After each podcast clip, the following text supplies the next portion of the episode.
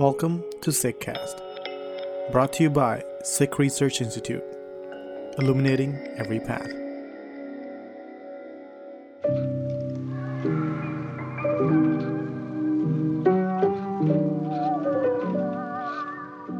This episode is from a live webinar recording that originally aired on July 19th of this year. This episode is hosted by Dr. Jaspreet Bal, and the moderator is Manvinder Kaur. To get us started, Manvinder Kaur will introduce our guests.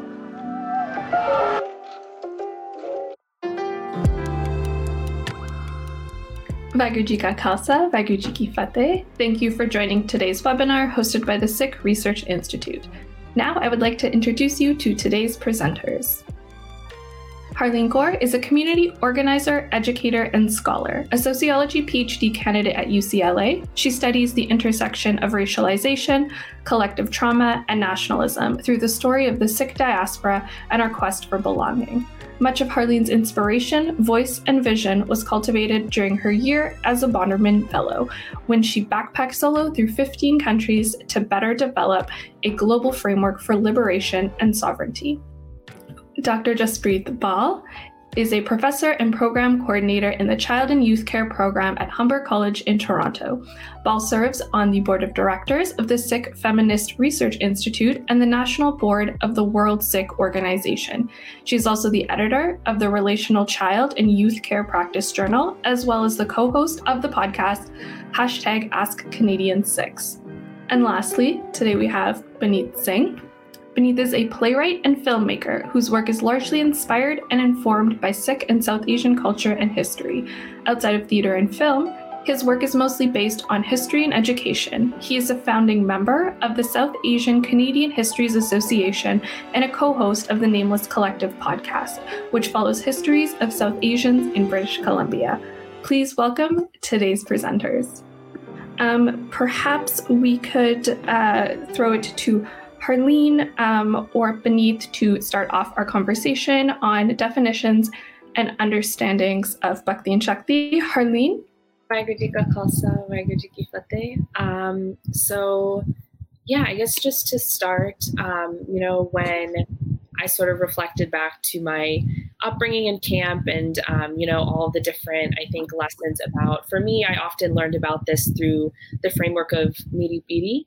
Um, and I think we have a lot of different um, frameworks for the same concept in Sikhi, which I'm sure Singh can expand on as well. But I think to me, when I think about this idea of um, Shakti and Bhakti, um, Piri, um, to me, it really comes down to this balance of um, yeah, I think, you know, the way I was taught was sort of this balance between investment in the material world, but doing that for the sake of our own um, journey as Sikhs. And so um, for me, it's really ensuring that whatever investment we're making in the world that we're in is for the sake of a response to that, um, which is in line with Gunwith. Um, and that I think is where the Bhakti comes in, sort of developing this understanding and creating a higher consciousness.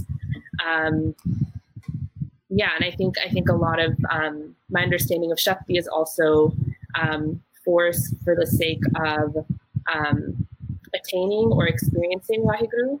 Um, and Bhakti is to sort of continuously remind ourselves that um, that is our purpose, and also the only true power is Akal Purakh. So sort of this this kind of balance that is continuously happening. Um, a text that I reference a lot in Sikhi conversations is Pedagogy of the Oppressed by Freire. And he also has this concept called praxis, which I was reflecting on again. Um, and just to quote from him, he says, within the word, um, he calls it the true word, which I think is also interesting, we find two dimensions reflection and action in such radical interaction that if one is sacrificed, even in part, the other immediately suffers. So I sort of see the same kind of um, continuous interaction happening between Shakti and Bhakti as well. Yeah. Waheguru Ji Ka Khalsa, Waheguru Ji Ki Fateh. Um, I wasn't planning on saying Fateh, but Harleen Kaur did, so now I feel like I have to do sick. Um, um, it's a, a, brilliant and succinct and eloquent answer from Harleen Kaur. Um, for myself, um, I think like like ditto on a lot of the stuff that Benji said, but also, um, and I, I can point back towards my upbringing as well. A lot of going to camps uh, was a big part of it. Uh, but a big part of my upbringing was also Shastra Vidya, is learning Gatka.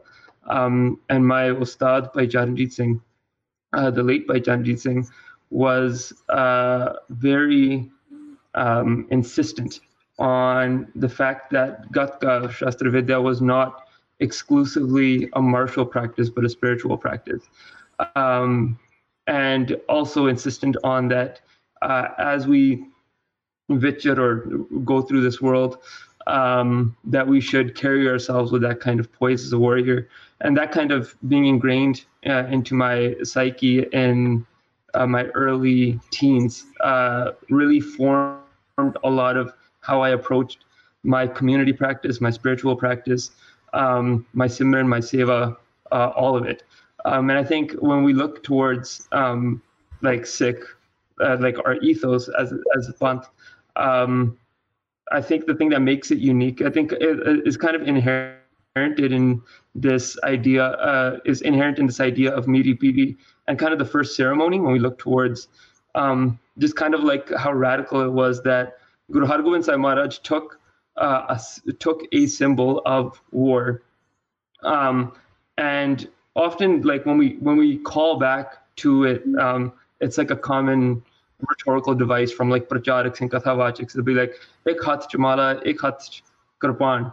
Um, but the thing that's so rad about Guru Hargobind Sahib Maharaj is that it wasn't ek hath chamala, ek hath kirpan. It was kirpan in both hands. Mm. Um, so our bhakti is inherently combative, and our um, and our activism, our warrior spirit is inherently devotional. And I think that's mm. something that um, when we look at a lot of these words um, like Miripiri, uh, Sant Sipahi, Bhakti Shakti, um, there's no, like we hyphenate them in our in our use of the language often, but uh, even when we're when we're referring to them colloquially, we don't say and we don't say Bhakti Te hmm. Shakti, mm. um, because like it's it's this one idea made of two parts. Um, so yeah, uh, echoing a lot of what Harleen Kaur said, but um, for me, it always comes down to the fact that the two qualities are um, belong to and inherent to one another. That's so beautiful. Thank you. And let's talk about these words and these terms a little bit. So we titled this webinar Shakti Bhakti, and I know some of those synonyms came out while you all were talking. Um, so like we talked about Miri Piri, uh, Deg, Raj, Jog. What is the significance to these different terms? Um, what do they evoke in you? Where do you hear which ones used? And do you see them as synonyms? And Harleen Kaur, we'll start with you. I think beyond what I already said, I'm, I'm thinking about the the um, framework of Deg Teg now. I think something that we maybe didn't talk about as much is also the importance of seva um, in manifesting these concepts in ourselves, right? So um, I think Deg most often gets associated with the seva, but I, again, I think as I was reflecting through these, it's um, you know, as Paneet Singh so beautifully shared, it's how much of it, of it is our sort of Western understanding recreating a binary between these two things when I don't think that's what Guru Sahib intended, right? I mean, so much of Bani is telling us that we shouldn't live in duality. So how is it possible that this concept so innate to Sikhi and our practice of it could be a duality, right? It just it doesn't click logically for me. So um yeah, so even for example, I to answer your question more directly, I think they are sort of synonyms or different concepts that have different context to them, but I think they're sort of describing a similar practice or embodiment um, from different contexts. And I think that looking at Deg Teg, we need to figure out how do we see Seva, how do we see the practice of Seva in both. Um, so Deg, um, Langar Seva is Seva, right? But also the practice of Deg as Seva. And what is our, when we're engaging in practice of Deg or Shakti or all of those things, Miri, how are we um, doing that as a practice of Seva so that the ego doesn't get in the way in terms of how we're acting? Yeah, um, in terms of like the specific terminology, uh, I think it specific terms in like are evocative of like certain like to like certain applications. So uh, like when I think Deg Teg, for me, it's very much um, a community type of outlook. Mm. It's like I don't like when I think about my own spiritual practice. It's not a, it's not big big like you it, for yourself. You think more along. Or I think more along the lines of of Miri Piri. Um, and they're kind of uh, or Sant Sipahi. I think that's kind of like the the descendant of that. um, where it becomes very personal, where the dig dig uh, becomes very much about um, community. Um, Rajjog for me often has like the connotation of like politics. Um, mm. So I think they, they they they are synonymous to an extent, but uh, the specificity I think is also very um, it's very nuanced in kind of our our use of it.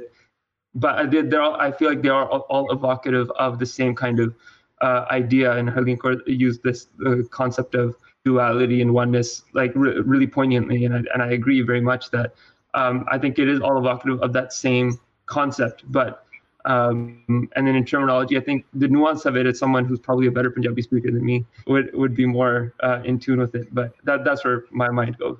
I think I have. Uh, we all have our associations uh, and our histories with those terms, and like Miri Piri de Malik. When I think about Guru Har Gobind Maharaj, it always hits me in a really different way, and I'm really moved by that. And I think you touched on this a little bit that they are both of you talked about this that they're not things that we see as binary or, or as mutually exclusive and Sikhi. So what are some places where you have where do you get evidence for the fact that they're not mutually exclusive? Um, that they're not either or you have to pick a team um, or that you you know you you do your bhakti between nine to five and then from five to seven you do your shakti and then you go back uh, what are examples? And maybe we'll go the other way this time. We'll start with Paneet Singh. Um, what are some examples from Sikhi where you've seen the overlap or the concept? So there's there's a really specific Sakhi that for me comes to mind. I don't want to get too pracharki on, uh, on you, but uh, just very it. quickly. Um, and it, it's interesting. Um, but the the reason that it, it comes to mind is is because um, it's not it has nothing to do with battle. Um, but it was this uh, incredible Sakya from Gyani Pinderpal Singh, where it was a, a Sikh during the time of Guru Arjan Dev Ji. Um, and he used to be uh, a Brahmin Pandit, uh, I believe, off, and was like guilty of like tons of caste discrimination, came to Guru's Darbar, changed his life. And he's like, I can't believe I've been doing this my whole life, devoted himself to Guru Arjan Dev Ji Maharaj's life. I might have the Guru Sahib wrong, I apologize. And then he started doing Seva and the Langar, uh, which was radical for him now doing Seva of people of all stripes. And then, but the other langas, langar sevadars never used to see him eat. The and then one day, I think the head langari saw that uh, after the, the sangat had gone home and everything was done, he used to go around and he used to pick up the rice and and the and the roti and dal that was on the ground, and he used to eat that, and he used to like curse at himself and swear at himself um, for the life that he had led up to that point. And then the Sikh told Guru Arjan Dev Maharaj, Maharaj called him and said that, well, like, like this is not what langar is, that your place in langar is alongside everybody else. And so that's where I want like you to eat. Uh, and then it continued. And even though Maharaj had given him that instruction, he continued to not feel confident enough or brave enough or belonging enough uh, to sit with the rest of the Sangha. And so the Sevadar saw him again uh, continuing with the same, like swearing at himself, cursing himself. And uh, what happened is when they took him back to Maharaj, then Maharaj gave, gave him the the understanding that it was that they said that there's nimrata and then there's hinta, and the nimrata being humility, and hinta is like considering yourself less than everybody else. And they said when you deny yourself, um, like being on the plane of everybody else, when you go to the place of hinta, that you're denying the existence of the divine within yourself. And Guru Arjan Dev Ji Maharaj said that you're my Sikh and I reside within you. If you're not feeding yourself prashadda, that means you're denying me prashadda. And the reason, mm. uh, which I thought was incredible and beautiful and powerful. And um, for me, this is the application of Bhakti and Shakti. This is the application of um, of uh, Sant Sipahi. Um, I remember I did this exercise once I was talking about the same concept because I love this concept uh, with a couple of SSAs here. And what we did is we made uh, two columns of like what are the qualities of a saint and what are the qualities of a soldier. And after we did that on a whiteboard, we erased the titles and we swapped them.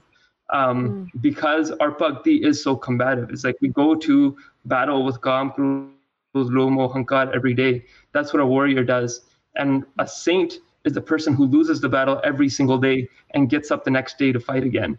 Um, and that's for me like the two belong to each other. And and that's i feel like it's that that Sakhi of that Gursikh often comes to mind is because when we abandon um, this like idea of self and belonging as an individual as a part of this band, um, you, we usually think of it or we can think of it as this kind of like no i'm doing what the guru is asking of me. I'm being low. I'm following the teachings of asa the god but um, really it's like there's um, the it, it's it's more than just your actions themselves. It's the it's the consciousness behind the actions as well. It's beautiful. Thank you. Harleen Kaur, same question. Where do you see examples of this in Sakhi? Yeah, um, I think just briefly because we've already been referencing um, Guru Har side, but I think for me, um, the Sakhi that um, I always loved as a kid, but I think now as I've learned more about um, prison abolition really speaks to me is Bandi Chhod Divas. So, um, you know, common Sakhi, so I won't go on too long, but I think just even if we look at this example again, as Paneet Singh said, not like a battle, like a, a like a battle on the field example, but um, again, this was this was a case in which Guru Sahib was doing bot with the Hindu Rajas inside. There was the bot that is happening by the Sangat outside, so long as Guru Sahib and these you know princes were still in prison. And Guru Sahib was able to use you know sort of what we maybe term as like worldly power, the power of negotiation to improve the prison conditions so long as they were stuck there, um, and also negotiate for their release, right? And did that through um, I, am intentionally sort of using more like current modern day organizing strategies so we can see the connections here. But like what we would now say like as collective action, right? Like Sant Mia came and negotiated with, with Wazir Khan to like use his power, right? So it was sort of this like collaborative effort across the Sangat and Guru side to really um, make sure that these people got free. And until they got free, that their conditions were at least on a as human of a level as you can have in prison, right? And so I think but I think what's really important there is as they were doing that, there was continuous thought, there was continuous um, recitation of Gurbani, and that's what was grounding them in their action. Um, so I think even from Guru Har Gobind Sahib, who really grounded us in Shastra Vidya, there are so many other beautiful examples of that um, that are demonstrating that in different ways too. That's so beautiful. And I, I, the gurus were revolutionary in their thinking and what they did years ago. Um, I always find it interesting when like new language comes up um, that we can use to describe that. And that is the first time I've heard that Sakhi talked about a reference as prison abolition. And I, my brain's like, it's going places. I like it. Uh, not that prison abolition is a new concept. There are years of hard work that Black activists have and other people have put into. It's just newer in our everyday vocabulary right now um, yeah, so there, um, and I like there's so many really great examples where I think about how uh, when the gurus built cities, um, when they designed their Sahib, the way Akal Takht is in front of Harmandir Sahib, the way a Diwan Hall is designed, the way we put Shastra in front of our guru, all of these things that just just drive home that it's not uh, one and then the other. Mm-hmm. Um, and I think sometimes outside of my six spheres, I really do get um, well, no, only people who are angry are uh, turned to arms. Or, um, you know, if you were really able to change your perspective and accept the world, then you wouldn't um, feel this way and you wouldn't have Shastra and you wouldn't have. And, and I like that we can advocate for um, abolition of systems like prisons and at the same time hold our resolve in being people who are armed and not see that as as two ideas that are conflicting.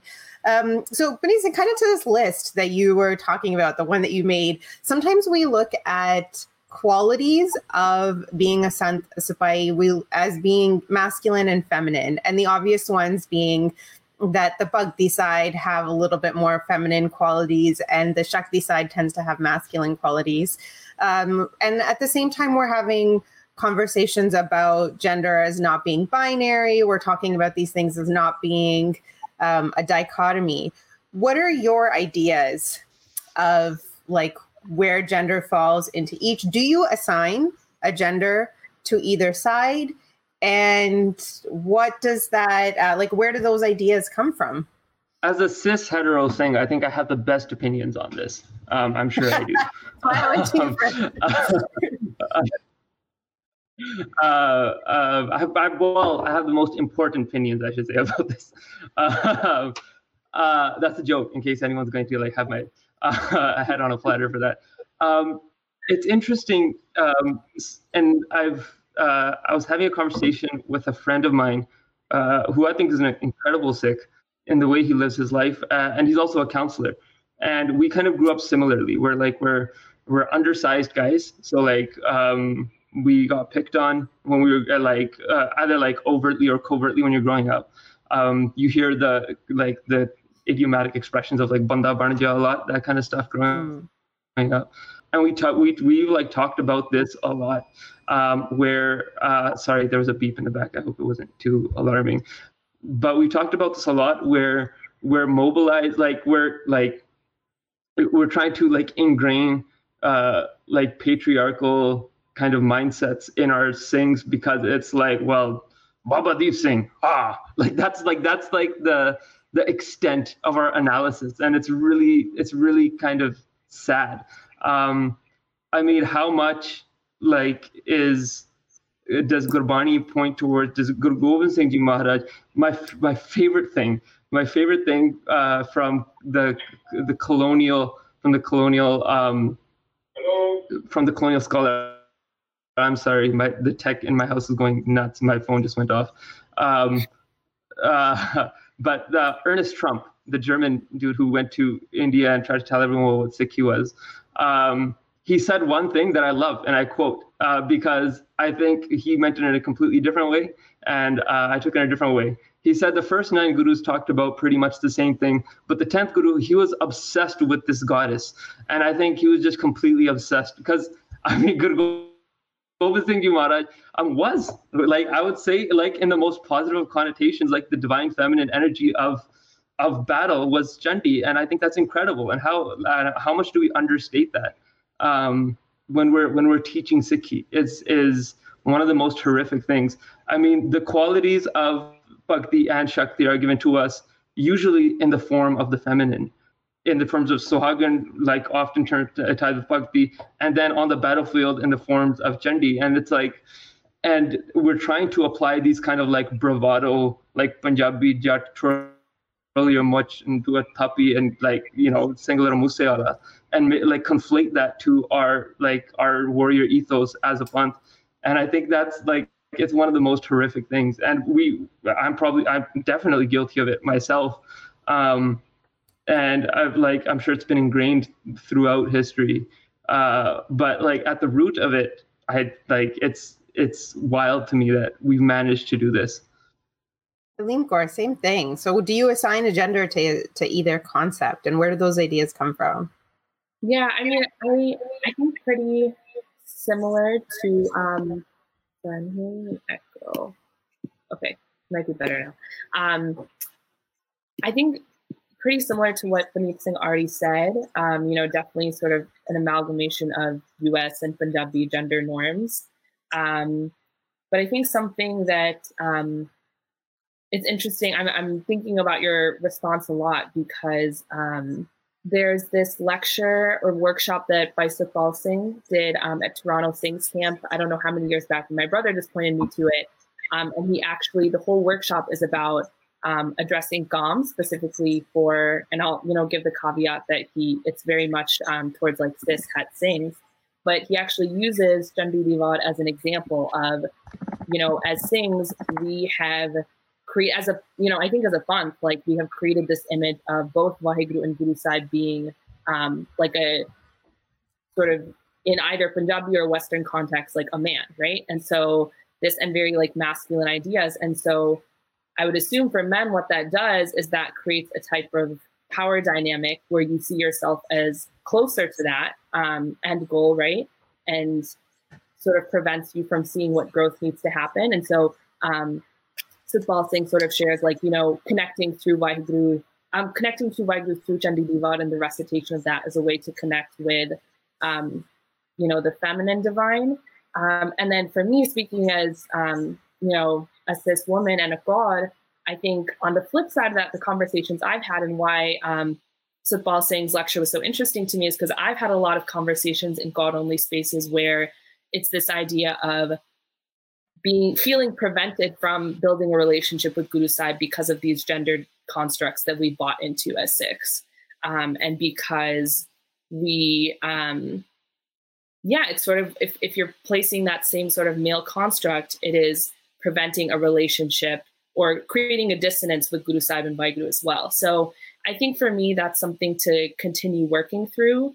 Um, and one thing that I'm I'm thinking about is, you know, obviously we're still using these ideas of like feminine and masculine energy, even when trying not to buy into gender. Um, so is, is, there a way to like have this conversation um, fully removed from like those gendered constructs, but also recognizing that there's sort of this history of talking about it as like feminine and masculine energy. So that's something that I definitely am still like working through and processing through.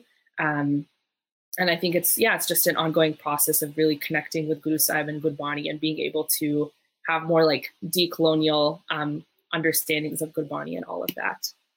Well, um, also, Paneet, I don't know if you want to um, maybe. I sounds like we're already heading in the direction of our next segment, which is more so thinking about how these um, sort of stereotypes or um, I don't know what to call them, but yeah, I guess like these constructs have sort of manifested in the diaspora.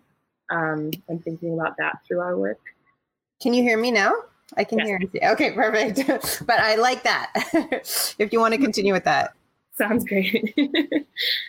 um, yeah, so you've both pursued great. through history, art, and academia the complicated process of Sikh identity formation in the diaspora. So uh, I'm going to put you a little bit on the spot because you're both subject matter experts, and there's a reason you were brought here, and you've done really cool um, and innovative things in arts and academia, and looked at history in a uh, through a lens that we haven't had a chance to see before. I actually think a, a way that our generation has the luxury of telling our own story, the privilege of telling our own story in a way that has very much been done for us in the past. So, can you share just a few highlights of the work that you have done? And we'll start with Paneet. I, I mean, I think what underscores a lot of um, a lot of my work is that is that same Sakhi. I think about it a lot. Is um, like understanding this importance of like as a marginalized or, or made like a marginalized community in the spaces that we live um, is centralizing our stories is so important and claiming that space is important with confidence is important and the humble everyday stories of our of our homes are important um, and that drives a lot of the work i do and then still kind of maintaining that uh, understanding of of a common understanding of humility um, through a Gurmat lens and like making sure that that is also weaved into it. Um, so like that's kind of, that's kind of where my work lives. Um, and uh, so um, for me, the thing that that thing that uh, kind of drives a lot of my work is uh, is that through through through my film and theater work, it's an opportunity for me to engage with um, the stories of uh, our community and elders uh, in a way that uh, usually allows me to put my political spin on it to a certain extent, um, and then but also like. Um, just honors the fact, uh, just honors their very existence, which I think, um, which like to come from a migrant community um, and to live through like the the multiculturalism politics of the 1970s, um, often like pitted uh, like this wider community against you, and if you, you didn't understand um, that, or, or, if if the you didn't carry those qualities of um, of bhakti and shakti, of confidence and humility, um, then we wouldn't have had like the rad community organizing that we had um, throughout the last decades. Uh, we wouldn't be having conversations in our circles um, about prison abolition and about uh, abolishing or defunding the police in our circles if if those traditions weren't coming over the last decades.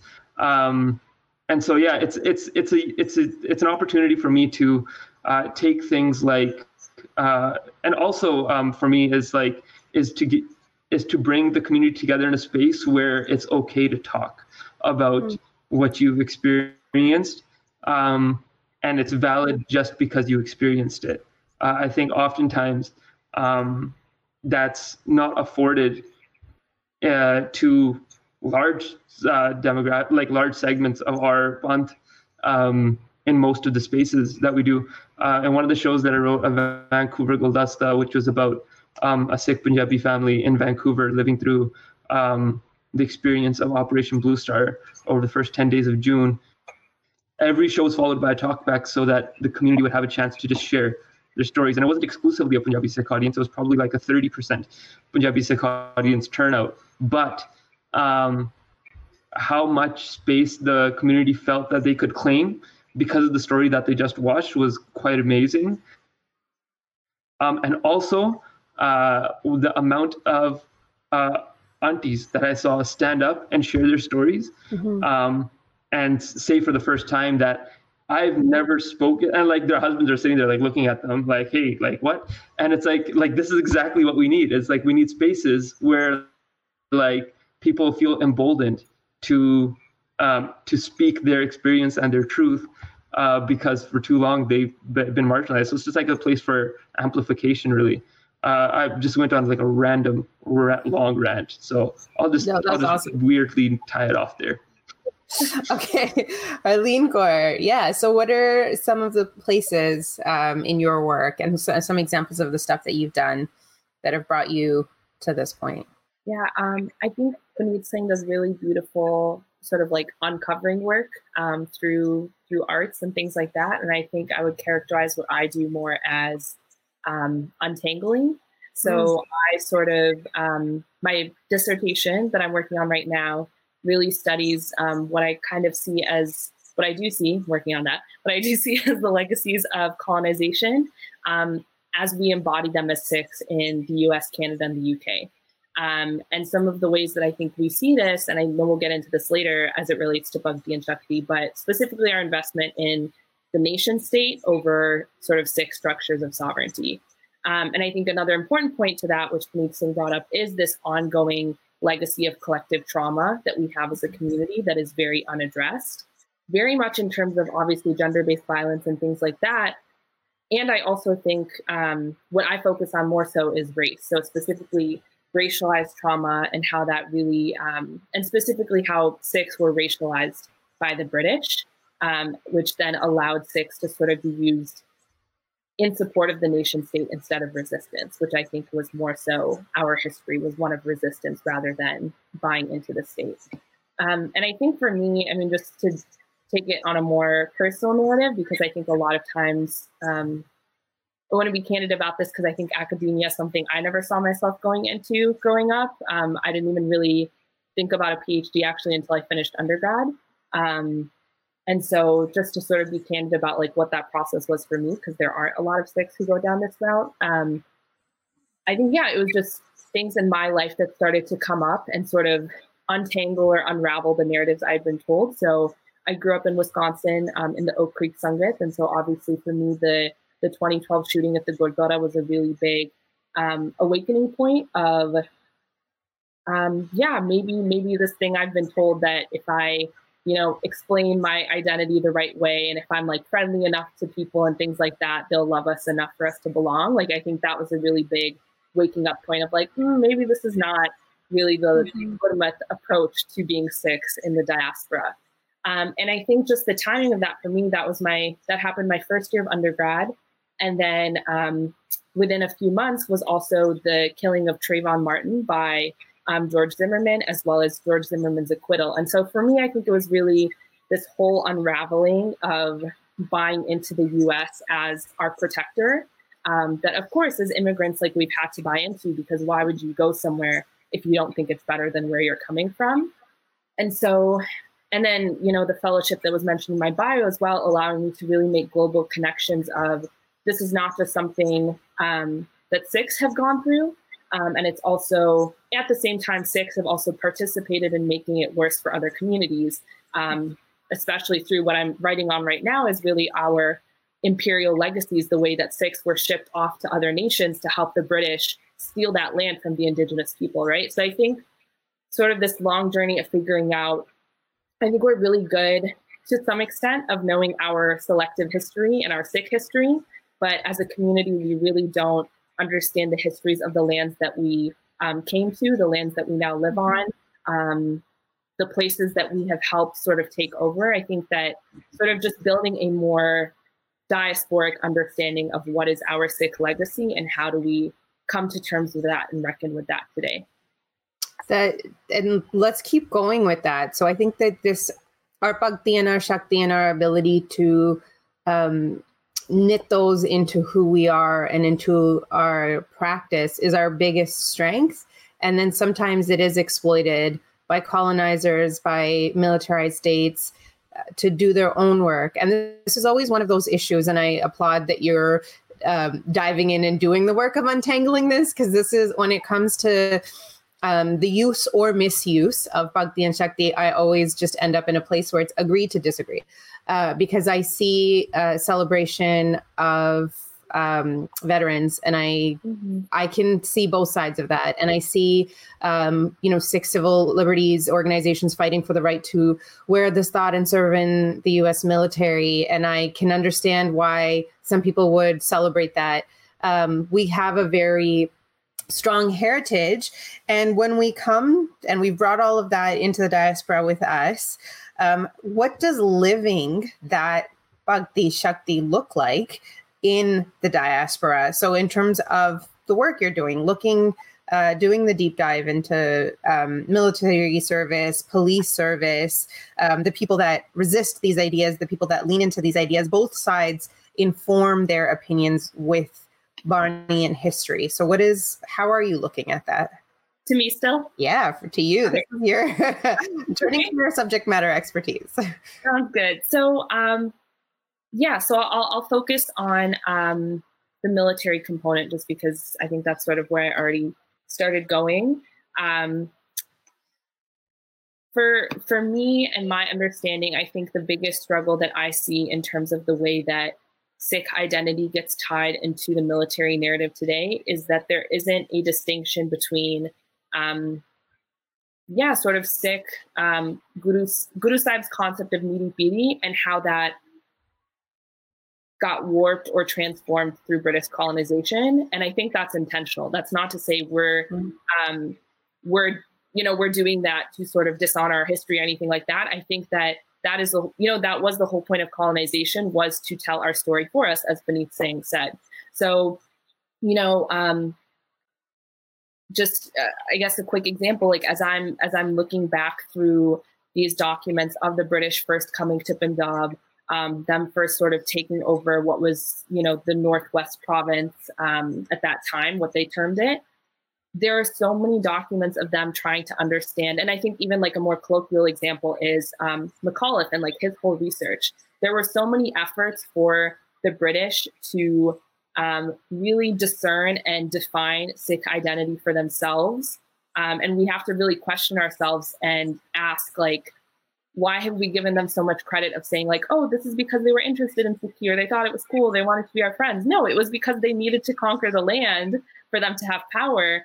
And the only way for them to do that was to understand how we operated and translate it into their own frameworks. And so looking at these old documents of the british deciding this type of shastra is legal for this person this kind of person can make this shastra like totally like illogical frameworks that don't make any sense. And that's sort of the way that they started to deconstruct our own sense of identity was putting it in their legal frameworks. And we we see like the legacies of that today in so many ways. But i think that's the most dangerous thing to me is that the british were successfully able to take our um, our idea of resistance and make us feel that fighting for a military fighting for a state um, imperial effort was the same thing as Miri and Piri and I will be the first to admit that I don't know nearly enough Sikh history. But again, from my understanding, that was never Guru Sahib's intention. This is why throughout Sikh history, Guru Sahib made their own institutions. We created new Gurmat institutions because nothing in the world was um, doing that for us. And so for us to now look at, you know, Guru Har Gobind Sahib's legacy, Guru Sahib's legacy, and say that is the same as serving for a nation state, which um, their intentions are simply not the same, right? The nation state's military is to defend the people within the nation um, and do that at whatever cost necessary. Whereas Bhakti Shakti, um, Guru Sahib's legacy of Miri Piri is to embody Ek Jot, is to do seva. Um, and to me, there's really no element of um, doing seva through military service um, as we see it today. So I think I think that's the biggest struggle that is really going to take a long time um, to deconstruct. Um, and I think I think the biggest reason is because as Sikhs, we're both under and miseducated on these legacies, um, as well as like the legacies of the institutions we're committing to. So I think just to tie it more to today, this whole conversation about police abolition, um, which in the mainstream is more being talked about about defunding the police. Um, I think this is, you know, as Sikhs, we just don't tying back to my earlier point of we don't just understand the legacies of the countries that we're belonging to. So I think even yeah, like I didn't learn until much later in life that the police in the U.S. were originally the original police in the U.S. were slave patrols who were in charge of bringing um, enslaved Africans back to the plantation after they had escaped. And so when you have that legacy of an institution, what protection can it really provide to all people? So I think as Sikhs, like our we really need to bring it upon ourselves to re-educate ourselves and unlearn these things.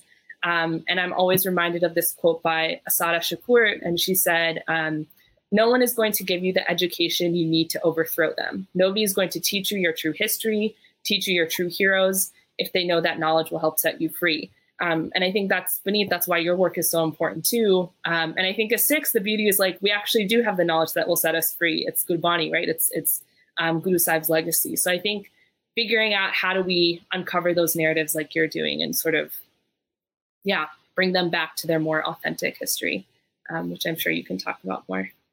Yeah you're an absolute gangster. I love it. Um, uh, the work that you're doing i think is so important. Um, and uh, and like and just I, I, was nodding throughout the whole thing. Um, but there is this uh, weird uh, conflation and i do i do think it's really weird.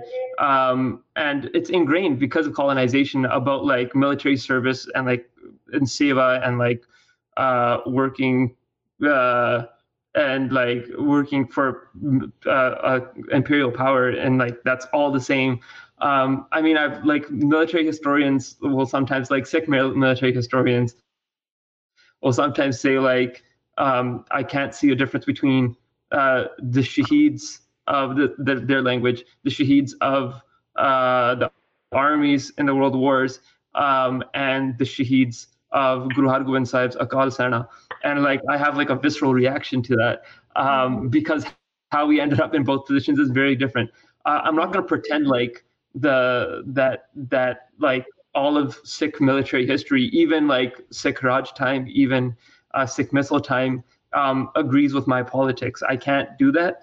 Um, but like in terms of the value system that informs my politics or like that informed theirs, uh, I can look towards that. Um, kind of like kind of like what you were saying.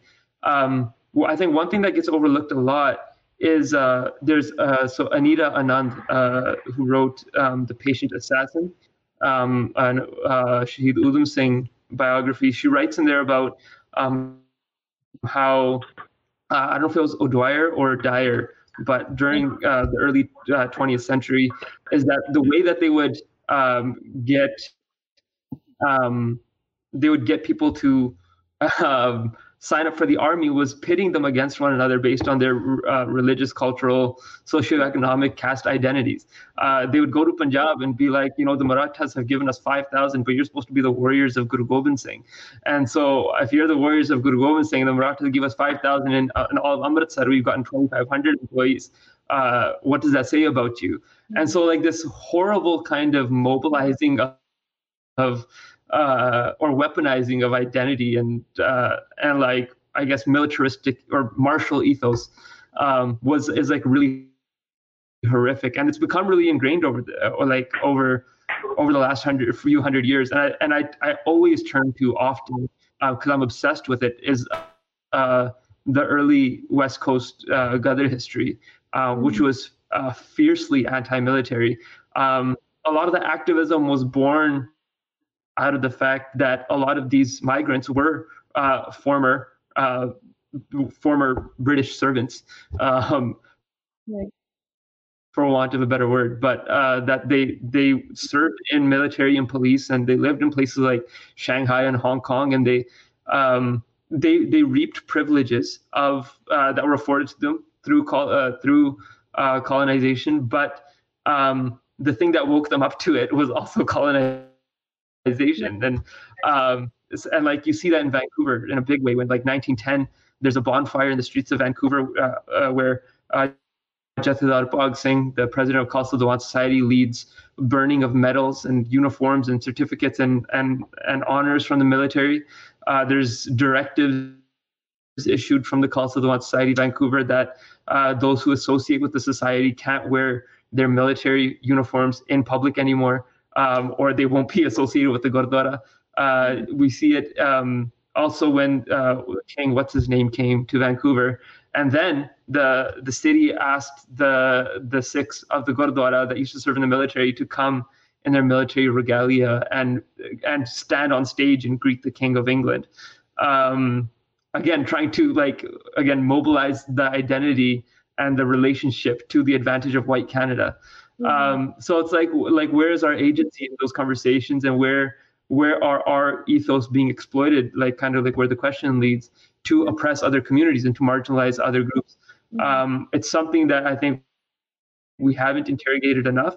And we and like even when we begin to interrogate it it's a it's an easy kind of out to just go world war one world war two. You end up on the right side of history in a broad stroke it's like okay sure you're not a nazi. Okay good starting point. But um uh but it's like where do you go from there right? It's like it's like it's like not being a nazi. I mean in today's it's it's like i mean in the unfortunate state of today's world is not the worst place to start. But i mean it's it's not i mean it's not where our gurus i feel would want us starting from.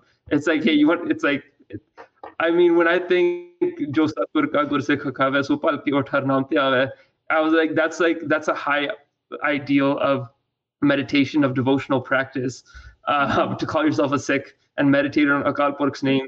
I would hate to think that we can start conflating that with hey don't be a nazi. Like that's that's a pretty that's a pretty low bar to set. I was just going to say really quickly i think one way to do that because i think sometimes it's like thinking about like how do we yeah just like thinking about like how do we actually do that and how, how do we actually like discern um what is more like worldly frameworks versus gurmat um, and I think for me, like even just like sort of alarm bells went off in my head when you said like if we think about like literally the, the common term for those roles was civil service, right? So even this idea of like at that point, you're who are you serving now instead of Guru Sahib, right? Like the Sikhs our intention should always be to serve to serve Guru Sahib, to do seva of um, the embodiment of Akal Purkh, right? So if, if we're now like a civil servant, then like where are our intentions lying? And I think even, I mean, in my own reflection, I've been thinking about like, yeah, how do we actually like do that? How do we engage with that reflection process? And I've been thinking about Sidh Gosht a lot lately. Um, and funny enough, we actually got it as our hukam at home this morning um, before this. So yeah, I think just thinking of again, like looking to Guru Sahib and thinking about like what can we learn from Guru Sahib's journey through like the world and like existing worldly structures and how they were able to assert Gurmat and like question Manmat in just like a day to day basis. And I think at the end of the day, like obviously we're not going to know until we get there. But I mean, the Sakhi, just going back to the Sakhi you shared at the beginning, that was so beautiful of in every instance, just asking ourselves, like, is this bringing us closer to embodying Ikonkar? Is this getting me closer to both seeing Rab in myself, but also in every other person, right? And so if, if there's anything that we're embodying that feels like it's separating ourselves from that, is is that truly our best practice of good Gurmat? Thank you so much for that. Um, uh, I'm gonna we got one more question before we open it up to. Uh, I, I, can see that there are folks that are reacting.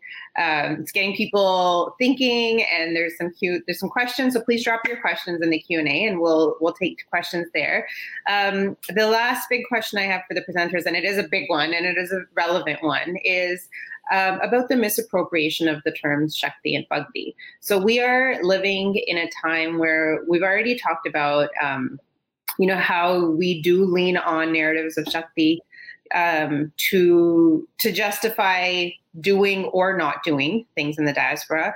One of the things that I've found really alarming, and I think uh, finally we're starting to have conversations about is misappropriations of Bhakti and how they protect people in our Sangat. Um, so we do have a lot of times where um, we will protect people who are perpetrators of sexual violence, people who hurt children, people who hurt Sangat. And a lot of protection is afforded to them because of this idea that they have somehow some uh, divine connection or look at how much bhakti they have and they can't be bad if they do those things. So the really big question of how can these terms be misappropriated to protect those and how do we have these conversations that are not straightforward? And um, i think since harleen you started with the last one we'll go to Paneet and then we'll give you we'll go over to you. I'm so glad that you put this in here because i think um, this is such a like incredibly important thing to be talking about um, and people love to say in this day and age, but uh, we've needed this for decades um, in a big way because of the fact that, I mean, we've been doing throughout, uh, I mean, Turtle Island, we've been doing day, like overnight camps for Sikhs for 30 years and based off little other than goodwill of the Panth, right? Like the, you just trusted because it's a Sikh space. Um, and then, but there are so many, um, so many accounts of, of sexual violence um, or there's like uh, there's like this assured safety because of like um, kind of like a conserv like performatively conservative ideals like in the in the forefront of like oh we keep the gender separate so it'll be fine. Um, that kind of stuff like it enables us to to just like it's enabled us to turn a blind eye to it. I mean and this i think it's so horrific and counterintuitive to um, go, to Gurmat ideals. I mean, that like like Bhakti is a hall pass to do whatever you want to the people around you and harm harm the people around you, uh, and and be a criminal. Like I, I don't understand it. Um, I mean, if we look at like like Savaiye, we read we read them every morning, or perhaps some of us do, um, and like. Uh, people love the line like Sach ko prem hi but like the first line of that body is kahan pe jo do lochan mund ke baith rahe ho lagayo like why like what is the point if you're full of pakhand to sit there with your eyes closed and literally literally do performative bhakti right? Like like our language might be like contemporary but it's the exact same comment Guru Gobind Singh Ji Maharaj is talking about. Um, and like pakhand is this is how much content of pakhand that Guru Gobind Singh Ji Maharaj is doing. And it's like now leave pakhand behind and now let's go to violence and harm. And like like how much further along there are we uh, like on that of like how much gravitas of of like how of horrificness does that hold? Um so i mean like we we enable it and i think we enable it through our institutions. Like we um and i say this is somebody who's grown up um and i love and value how much traditional vidya that I've been able to access um, in terms of like sampradaya, like learning styles. And I think that is a huge part of my spiritual outlook. Um, and I wouldn't change that for the world, uh, the information that I got or the relationship that I had with my ustads. But I say that from a position of incredible privilege that I, I usually didn't have to worry about um, my body uh, being being being uh, being at risk in the spaces that I was in um, by virtue of like the environments that I grew up in learning. Because I mean, uh, I think something we don't talk about enough is young Singhs being targeted often by um, predatory uh, granthis and uh, like gyanis and that kind of thing, or so-called gyanis. Um, and I think that uh, we need like our our systems need to face their reckoning when we let these people um, be protected by committees. And when those committees are uncles, and when those uncles are um, the same ones who've been protecting each other from this kind of uh, this kind of um, persecution or accountability, um, like where where where are we ever going to get? And um, I like I, I do have an affinity towards the Gurdwara committee because what it means uh, or the place the place that it held and when we started like the formation of like identity and community here uh, in the west coast through Khalsa Diwan Society and it was something that's not what it is today. Um, but I mean, as long as these systems are in place, um, and we, we're allowing, uh, like, I, I, don't, see a way out of this. I mean, if we're not, like, there, there people like to say that, well, we, we can't do a criminal background check on someone coming from India. Fair enough, yeah, but like the police isn't the only way to access information. I mean, you can find out like from seven different families if you have a potential rishta coming from India, what that person is like, right? I mean, like we have our own systems in place informally, is that you can find out about how legitimate a person is coming from there.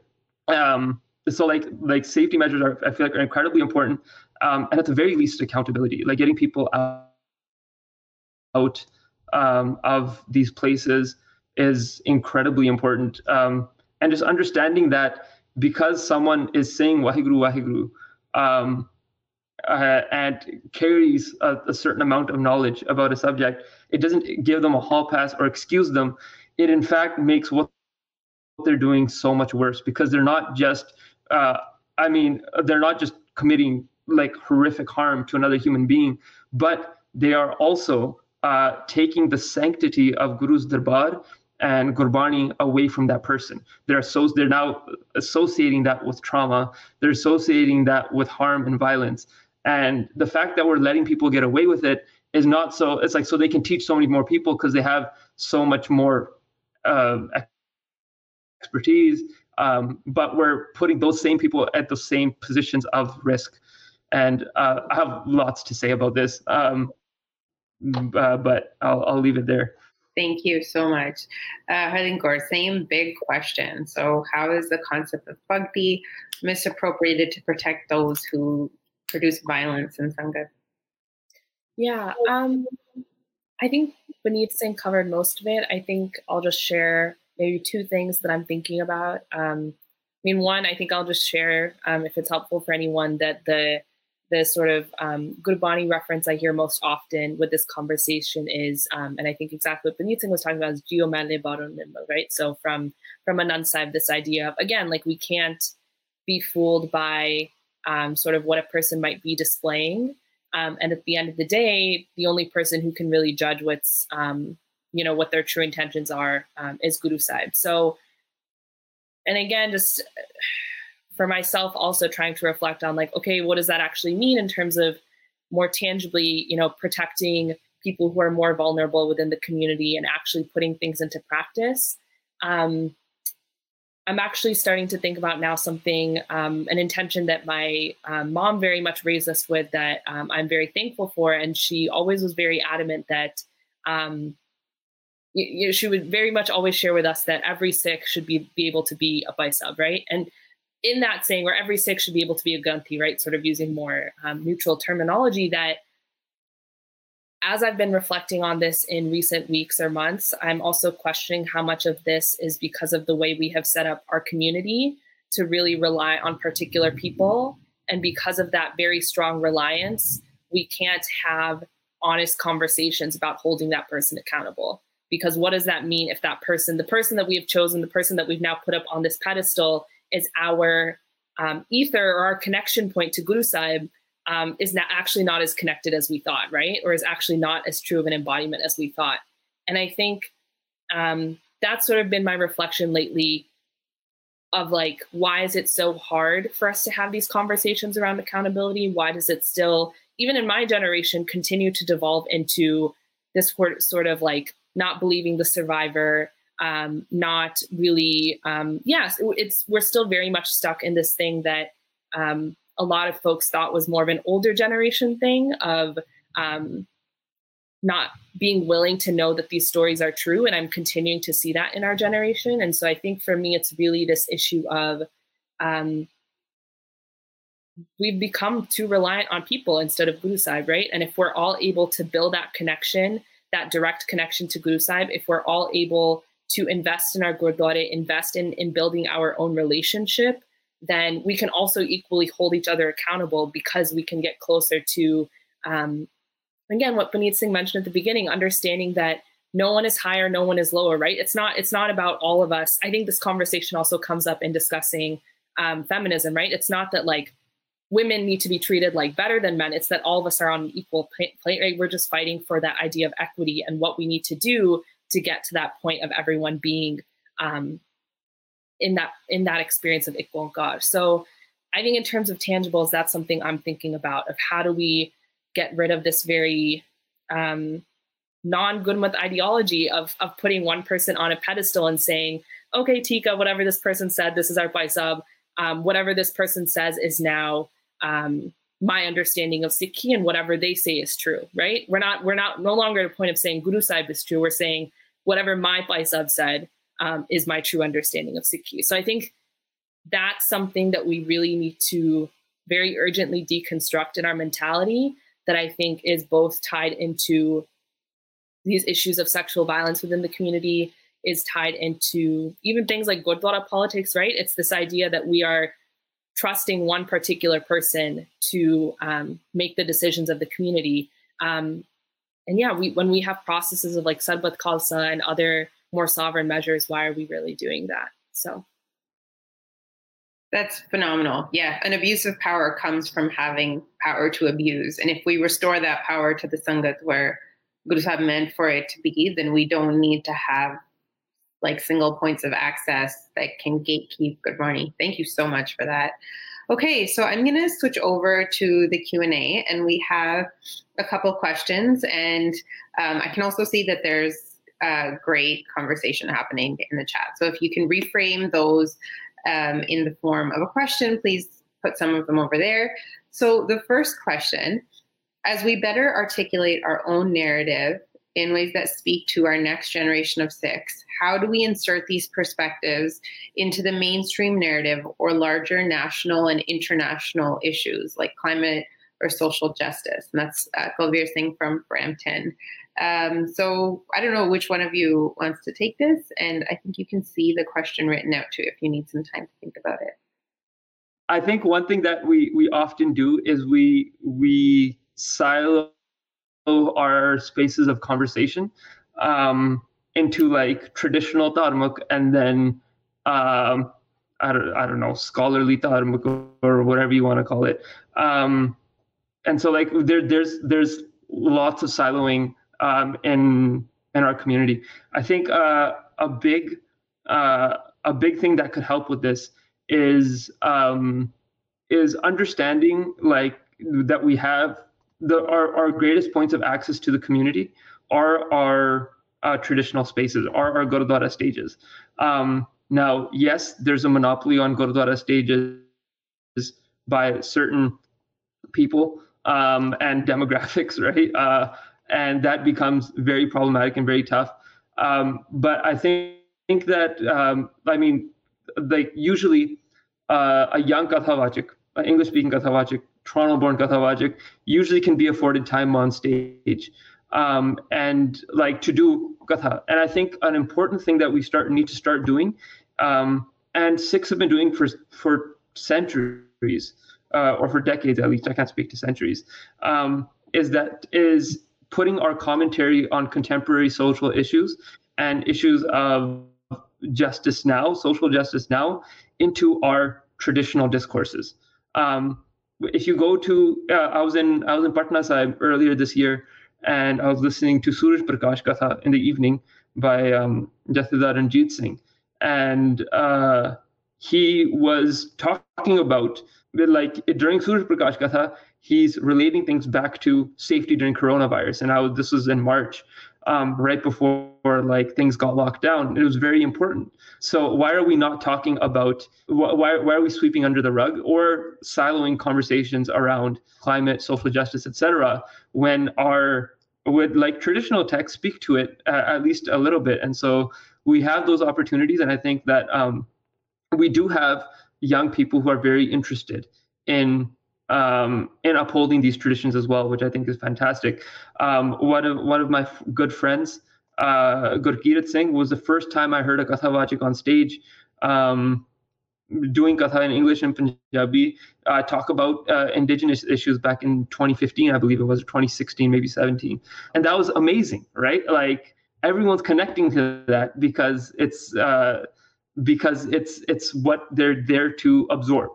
Um, and this commentary from the Kathawajik is something is something that they're looking for in their lives. So I think we need to um, stop siloing our spaces so much um, because the answer isn't to make really bad kids shows on YouTube. I mean, I feel like that's what that's that's what we think is like, oh, but YouTube they they but YouTube the video right? But like it's it's someone who really doesn't care about making engaging content or like even watches YouTube videos themselves it's like we have these avenues that go right into the arteries of our communities. So let's access those. From me, anyway. That's phenomenal. Yes. Linkor, do you want to add anything to that question? I think I'll just really quickly again emphasize what I shared before. Also, sorry, there's like a very intense thunderstorm starting here, so there's background noise. Um, but um, I think is I think we need to remind ourselves that you know some something that I hear often, you know, um, when we're sort of struggling of how do we do a modern day application of Sikhi is that there's no precedent for this, or um, for example, yeah, any of any of these issues that were listed in the question, like oh, Guru Sahib didn't address that specifically, which again I, I think as Paneet Singh said is not necessarily the case, but I think that we need to make a little more effort and realize that okay maybe if that specific issue we don't feel like is exactly addressed in gurbani what is the framework that is being provided to us that we can use to address that issue? So this might be oversimplifying but i really think that it is this easy that if we are able to embody the idea of Ik Onkar in everything that we do that really leaves no space for inequality for oppression of any kind right? Like how do you how can you see those things as happening in the same space? And so I think for us as Sikhs, you know, these examples that Paneet gave of of what what sort of issues do we see in the world today and how do we apply a Gurmat framework to that? And also while doing that, making sure that we're not letting the world dictate our understanding of Gurmat. So I think it has to be a very important process first of understanding Gurbani, making building a relationship with Guru Sahib for ourselves, doing our best to um, start moving away from English translations that are very colonial and patriarchal and all of those things.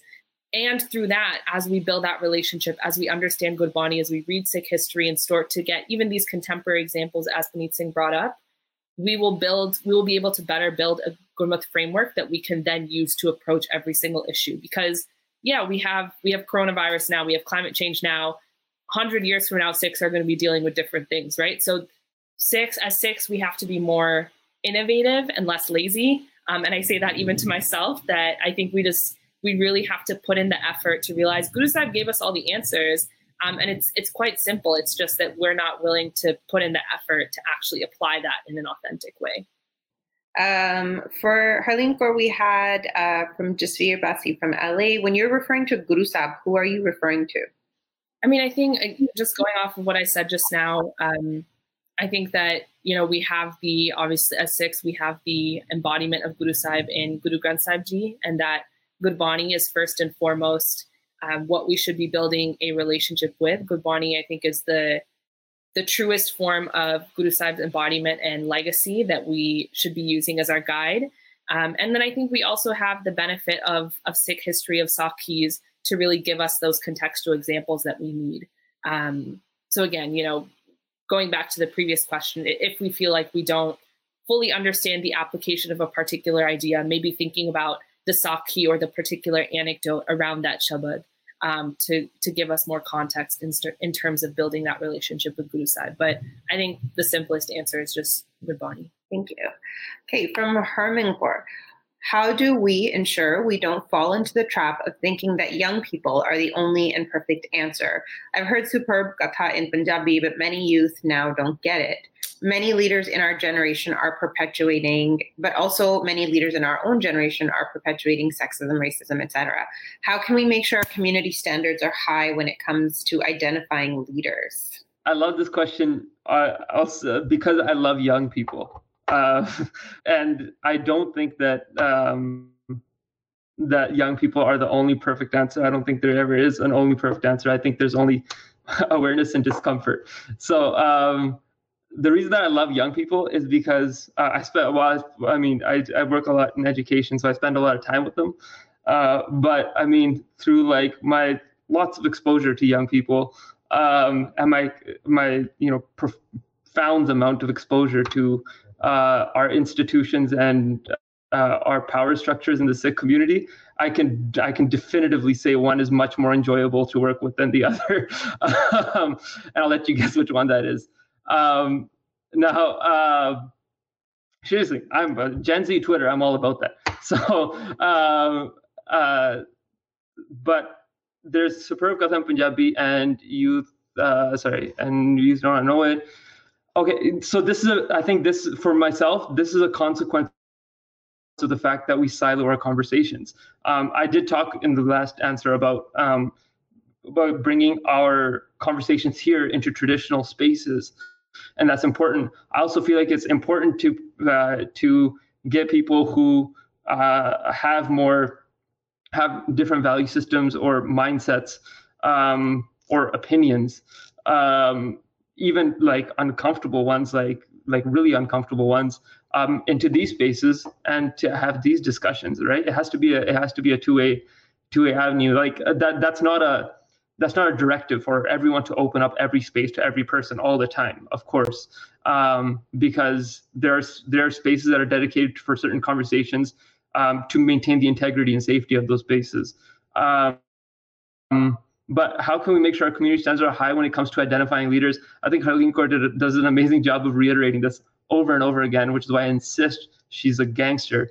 Um, and that is that uh, wh- why are we so dependent on uh, the leadership of individuals, right? Uh, why are we uh, when our guru is has put so much into panth, uh, when elevated us into panth, yes, there will naturally be leadership that emerges. Uh, but if like if I, if I'm determined to spend the rest of my life looking for and cultivating and creating the Sant Jarnail Singh, I'm gonna have a really hard time. You know what I'm saying? Because I have perspectives on an individual person that are individual and flawed perspectives, um, and I'm trying to then force that upon somebody else. I think as a as a collective, we can raise raise our consciousness, attach it to Guru Sahib, um, and use Guru Sahib as our guiding light, as as our everything. And um, I, I, th- I think that's really the only way forward. But uh, yeah, I love Gen Z. I think that's the one thing to take away from that answer. Agreed. Um, okay, and so next question from Gurjeet Kaur. This is a little bit leaning more to the Bhakti side. Harleen Kaur, you mentioned about having the experience of Ik Onkar, and I love the way you keep referring back to that. Do you feel this concept is discussed enough or understand at least at a rudimentary level in Sikh circles? To elaborate, what would you say about the Sikh understanding, practice, conversation regarding the internal experience of Bhakti being what Guru Sahib teaches relative to the external doing of Bani Bhakti? Would love to hear from you both. I mean, that's that's really the question, right? Like, I think that's that's our whole journey as Sikhs. Um, so I will um, respond to this the best I can, given where I am in my Sikh journey. But I think that okay, there's a lot of parts here. So I think that in terms of the rudimentary level component, I I think what you're getting at, Gurjeet Kaur, is maybe that um, I think like most of Sikhi, we really undersell it, and I think we don't understand how. Um, the reason to me, I think Bani is so beautiful is because it is so simple and complex at the same time. So I think the concepts that Guru is giving us are simple in the in the sense that they are easy to understand theoretically, but putting them into practice um, is so so hard.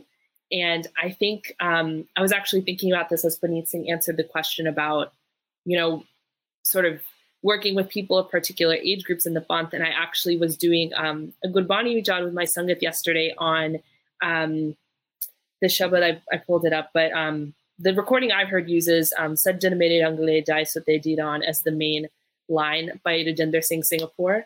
Um, and we we ended up having this conversation about you know, when Guru Sahib is talking about the idea of young versus old, is it really about where we are in our life? Or is it perhaps this idea that um, we can become young again and the process of that is more our mentality and that the earlier we are in life, just naturally, and we even hear this from like social psychologists now, but like you just have less worldly attachments, right? When you're born, because, and even in Punjabi, you know, we say, you know, kids are Rab Daroop, right? So this idea that when you're born, you're sort of, you're closer to Waheguru because you just haven't had the time to really bring on those attachments. And I think that is the idolization of youth that happens a lot in movements that the younger you are, the less socialized you are into the systems of the world.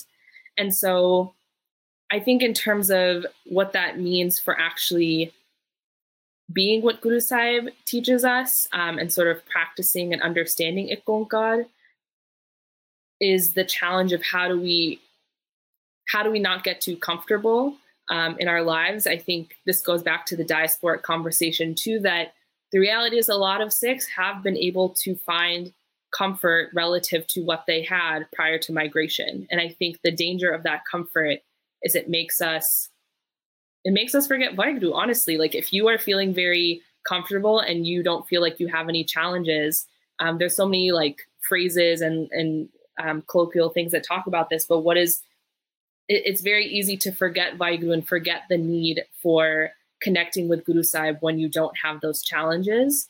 Um, and I think that's why it's so important for us as Sikhs to have a more global understanding of oppression, of inequality, and all of those things, because we will realize that even if I'm, as an individual, am not struggling, someone else is. And that should impact me just as much as my own struggle, because to me, that's the practice of Ik Onkar. That's the embodiment of it, is realizing that another person suffering um, is just as important as my own or my family members or my friends. Um, and I think that's sort of like where the tie in to activism and really practicing um, Bhakti um, as Shakti comes from is sort of being rooted enough in our connection to Guru Sahib and our understanding of um, connecting with Vaheguru through our worldly experience that we are able to drive all of our actions and interactions in the world through that. Singh, do you want to add anything? Yeah, um, I mean, I don't feel like I can add much to this. There's one um, there's one thing that comes to mind uh, that is that uh, someone did talk about uh, recently that we we leave a lot of our discussions um, at Gurmat day camps for kids, and then we and then we kind of just expect them to become Sikhs and move on with their lives, um, and so we infantilize a lot of our conversations. Um, I mean, I love I love Gurmat day camps. I go to usually a few a year because, like, again, love the youth, love the youths. Um, but uh, I think that it's uh, it's also really important that like these like these vichars they continue um, and like the, the, questions that like that Gurjeet Kaur has put forward um, much beyond my scope, but uh, it, it leads me to uh, a conversation that I was once having with Gyani Indrajit Singh from Rakba, um, who has this way of speaking that disarms you as a listener and just as a as somebody that uh, is talk- talking to them. Uh, and they it was a group of us and they asked us, they're like, Tusi tarna is doniato? Like, do you want to do you want to you know be carried across this world ocean? Do you want to swim across?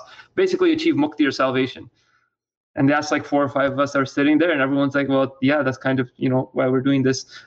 Um, and uh, they're they're like, "Okay, okay, like tika tika," and they're like, "This is the, the essentially the problem with what how we teach Sikhi. And it sounds so much better in Punjabi than it does in English.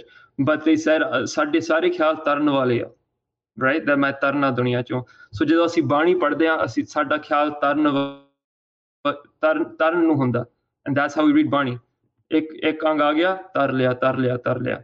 right? That we're just swimming across the Bani that we're reading. They're like ਤੁਸੀਂ ਕਦੇ ਇੱਕ ਸ਼ਬਦ ਦੇ ਵਿੱਚ ਡੁੱਬ ਕੇ ਕਦੇ they're like ਜੇ ਤੁਸੀਂ ਜੇ ਤੁਸੀਂ ਇਸ ਦੁਨੀਆ ਤੋਂ ਤਰਨਾ ਤਾਂ ਇੱਕ ਸ਼ਬਦ ਦੇ ਵਿੱਚ ਡੁੱਬ ਕੇ ਦੇਖੋ and i was like oh my god that's amazing.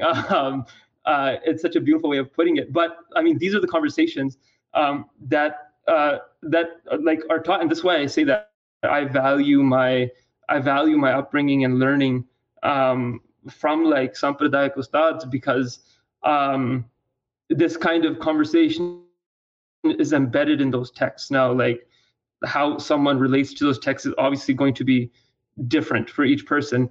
Um, but for me, it's a it's a really important thing because a lot of um, a lot of this understanding is what is not communicated in circles and like everyday conversation or kind of like uh, just rudimentary, as you put it, uh, conversations on Sikhi. And I think uh, if we can like infuse that kind of understanding, and I'm not saying it's exclusively Sampradaya extending, I'm saying that's where my connection comes from.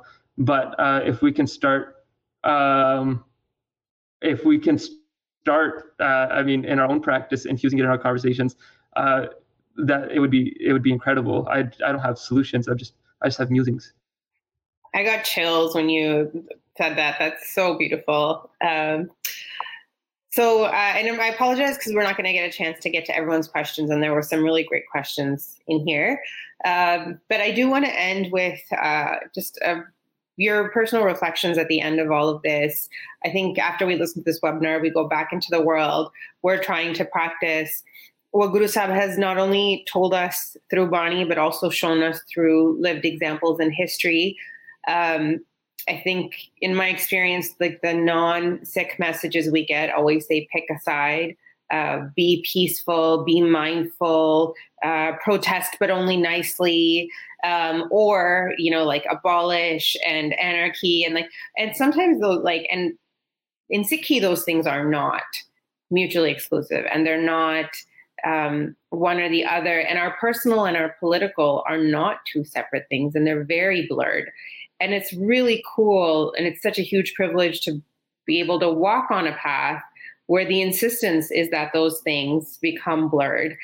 Um, so my last reflection question to both of you is in your daily practice and in your life how do you live the balance and the integration of the strength that comes from shakti and the um, mindfulness and the intention that comes from bhakti and putting those two together. What does that mean for you as you walk away from this today and you continue to live your life on this path?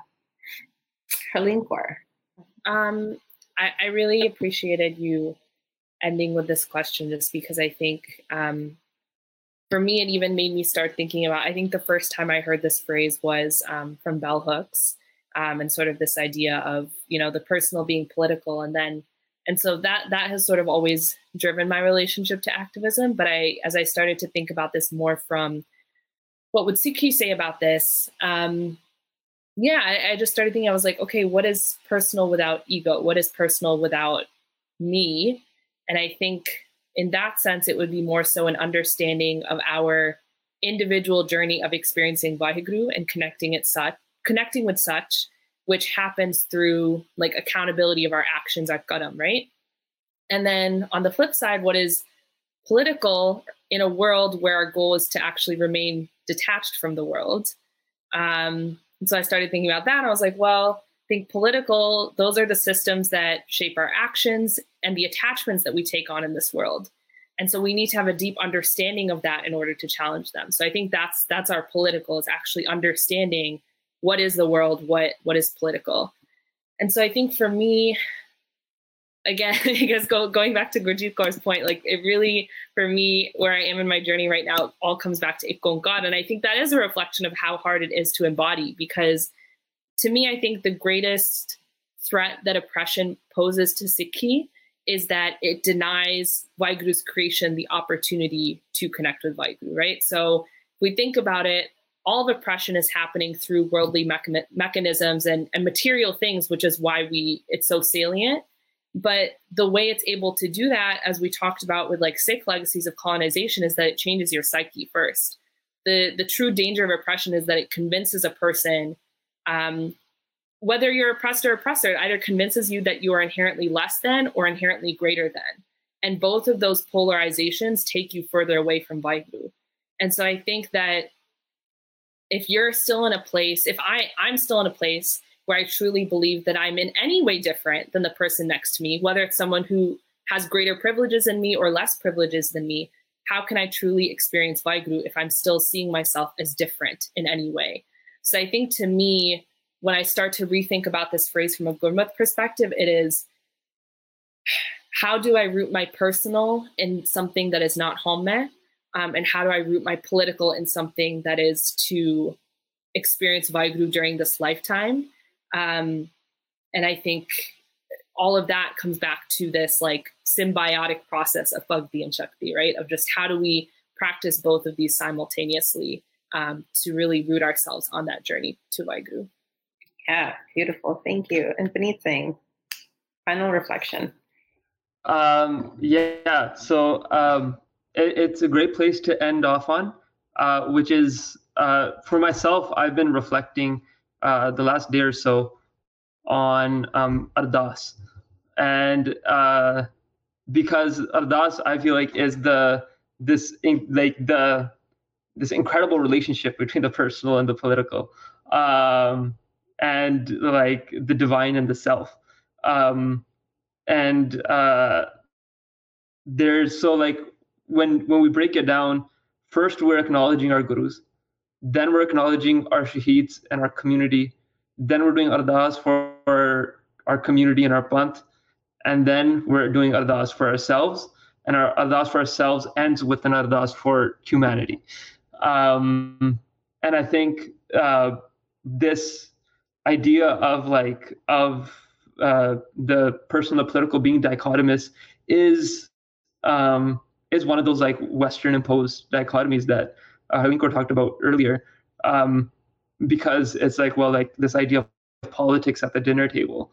Um, but like Maharaj brought politics into the darbar, right? Like you know, like uh, like screw your dinner table. Like we're doing this in the darbar, um, which is which is incredible to me. And again, like there's differences in opinion and that kind of thing, and there's a lot of discussion now about like yeah, opinions are fine, but when when your opinion becomes a question of my existence or the humanity of another person, then then we're gonna have a problem. And I think this has always been at the crux of Sikh practice, um, of of our martial and and devotional ethos.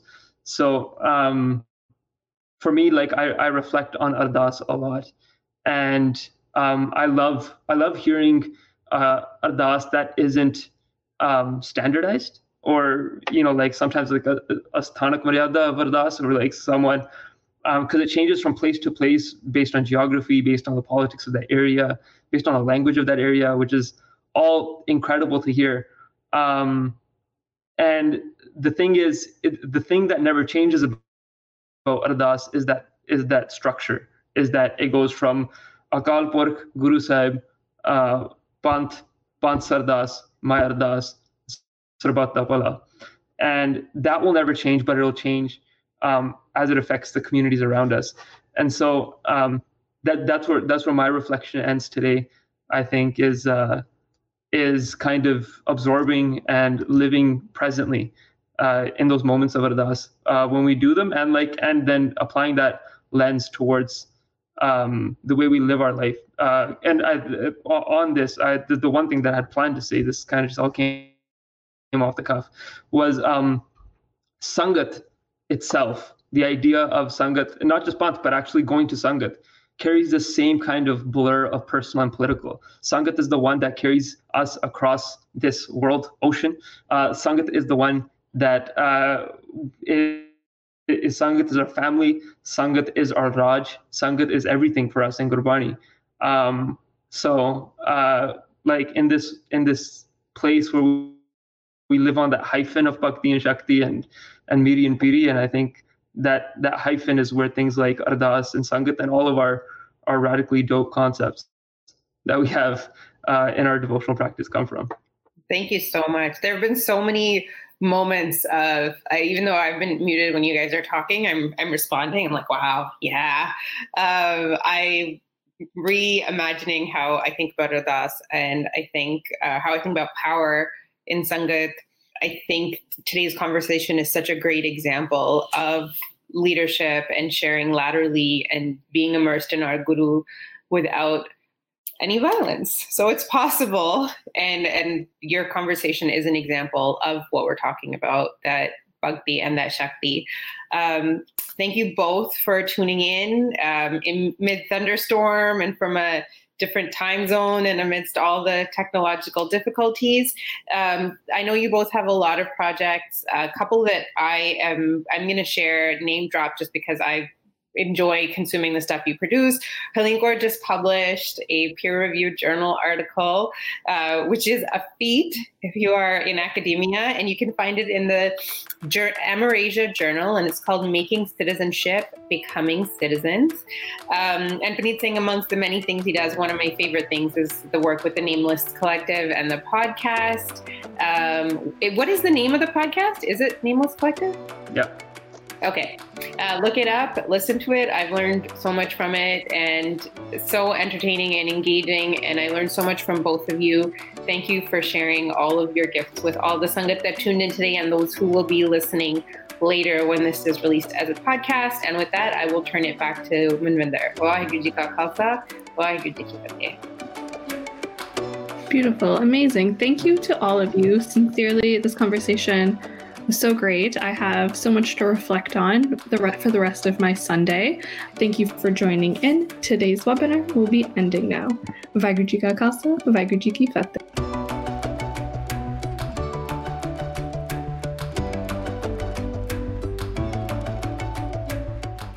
Thank you for listening to this webinar. You can look at upcoming webinars on our website at sikhri.org. And while you're there, please consider becoming a donor. It's with the help from our audiences that the team at SikhRI is able to continue exploring Sikh knowledge and illuminating the voices in the community. Or consider becoming a supporter of the Sikh Cast by clicking on support on our anchor.fm page, or you can use the link in this episode's description. However, this podcast is free to all, so if you do like the show, tell some of your friends and family about us.